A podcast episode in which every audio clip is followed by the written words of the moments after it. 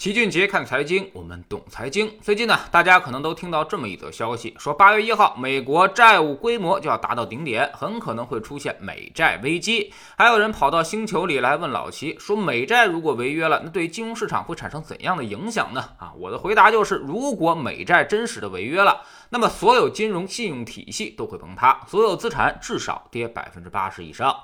那么这到底是怎么回事？听起来好像很可怕的样子。到底是哪儿来的消息呢？其实就是来自于美国很早的规定。国会呢说你政府不能够滥发债务，要对你进行约束，给你一个上限。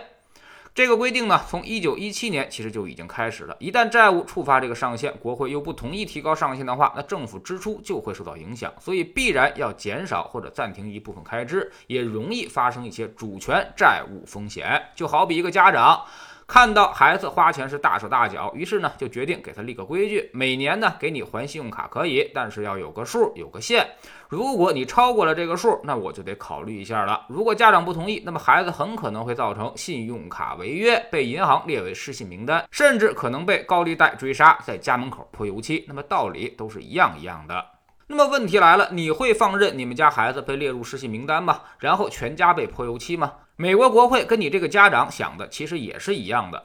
这次上限的规定是二零一九年八月二号提出的，持续两年，所以今年刚好到期。由于这次疫情比较突然，所以美国政府花钱又花冒了。这次肯定是要求提高上限的。那么最后会怎么样呢？老七可以大胆的预测，剧情一定会很狗血。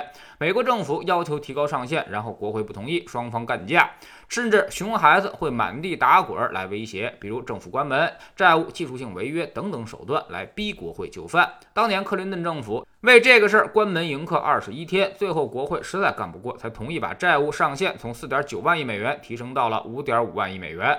奥巴马政府更狠，他一个人就干倒国会两次。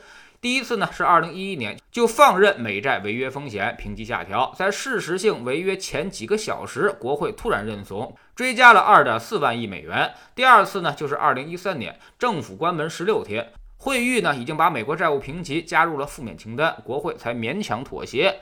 而现在的登哥就是当年奥巴马的副手，所以这些手段可以说是耳濡目染、如数家珍了。所以听到这儿，你大概也就清楚了。别听某些人瞎忽悠，美债违约还了得了？都是美国国内政党博弈的手段而已，肯定是一哭二闹三上吊。每次呢都看着很悬，但是每次结果又都是提高上限，所以最后美国的债务会越来越多。如今呢已经快三十万亿美元了。之前不敢违约，现如今就更不敢违约了，甚至不排除这都是一场表演而已。你看，我跟孩子已经搏斗了，也吓唬他了，他也表示以后要悔改了，所以我还是替他承担了债务。总不能看着家门口真的被泼油漆吧？这其实呢都是一种套路。大家看看美债收益率就知道了，没人觉得它真的会违约。如果真会违约，美债利率会突然飙升。比如一九九八年的俄罗斯债务危机，国债收益率呢上升到了百分之四十五，那才是真正的危机。借一百块钱，第二年要还你一百四十五，说明他已经根本就借不到什么钱了，所以才会无限度的提高利率，希望能够用高利率吸引一些贪婪的投机分子进入。而现如今呢，美债收益率才百分之一点二，借钱几乎是不用给利息的，所以是不可能违约的。大家把心踏踏实实的放在你的肚子里就好。无论后面美国政府和国会上演怎样的生死时刻，就跟上吊打滚、撒泼耍浑没啥区别。结果肯定是国会妥协，继续提高债务上限，没有任何其他的可能。不过肯定还是有很多无知的傻子上当的，也一定会有铺天盖地的新闻告诉你美国彻底没钱了，美债真的要违约了，金融市场要崩溃了。这些渲染之后呢，就会有很多傻子上当，然后在股市上开始释放情绪，造成市场的波动加大，甚至有可能会出现大跌的情况，于是就会带动更多人的恐慌。但这里老齐先给各位小伙伴打个预防针，你完全可以。外表看似小孩，但内心一定要异于常人。我们甚至要利用这次恐慌，如果真有政府停摆、美债评级下调，甚至技术性违约出现的话，我们完全可以趁着市场大跌、一片恐慌的时候多吃一点仓位。所以，别人贪婪我恐惧，别人恐惧我贪婪。这句话呢，是建立在知识和经验的基础上的。智慧的人才懂得逆向的道理，而只有啥都不懂的人才会从众。举个最简单的例子，你啥时候会刷那些大众点评呢？啊，明显就是你不知道哪家餐厅更好，才会去听取别人的意见。这就是典型的从众行为了。当你知道自己要什么，哪家餐厅更符合我的口味的时候，你还会去在乎别人的意见吗？啊，没听过哪个古董鉴定专家需要听取群众的意见的吧？因为他们知道，在古董这个事儿上啊。群众是啥都不懂的，所以投资也一样，多学习，多看书，提高你自己的认知，少听别人瞎忽悠，否则你必定是从众的。而从众呢，就意味着肯定会被收割。韭菜的特点就是大家都说什么他就信什么，大家都去哪儿他也去哪儿，站在人群里他就会觉得特别的踏实。但投资市场上永远是少数人赚多数人的游戏，你站在人群里，那只能是死得更快。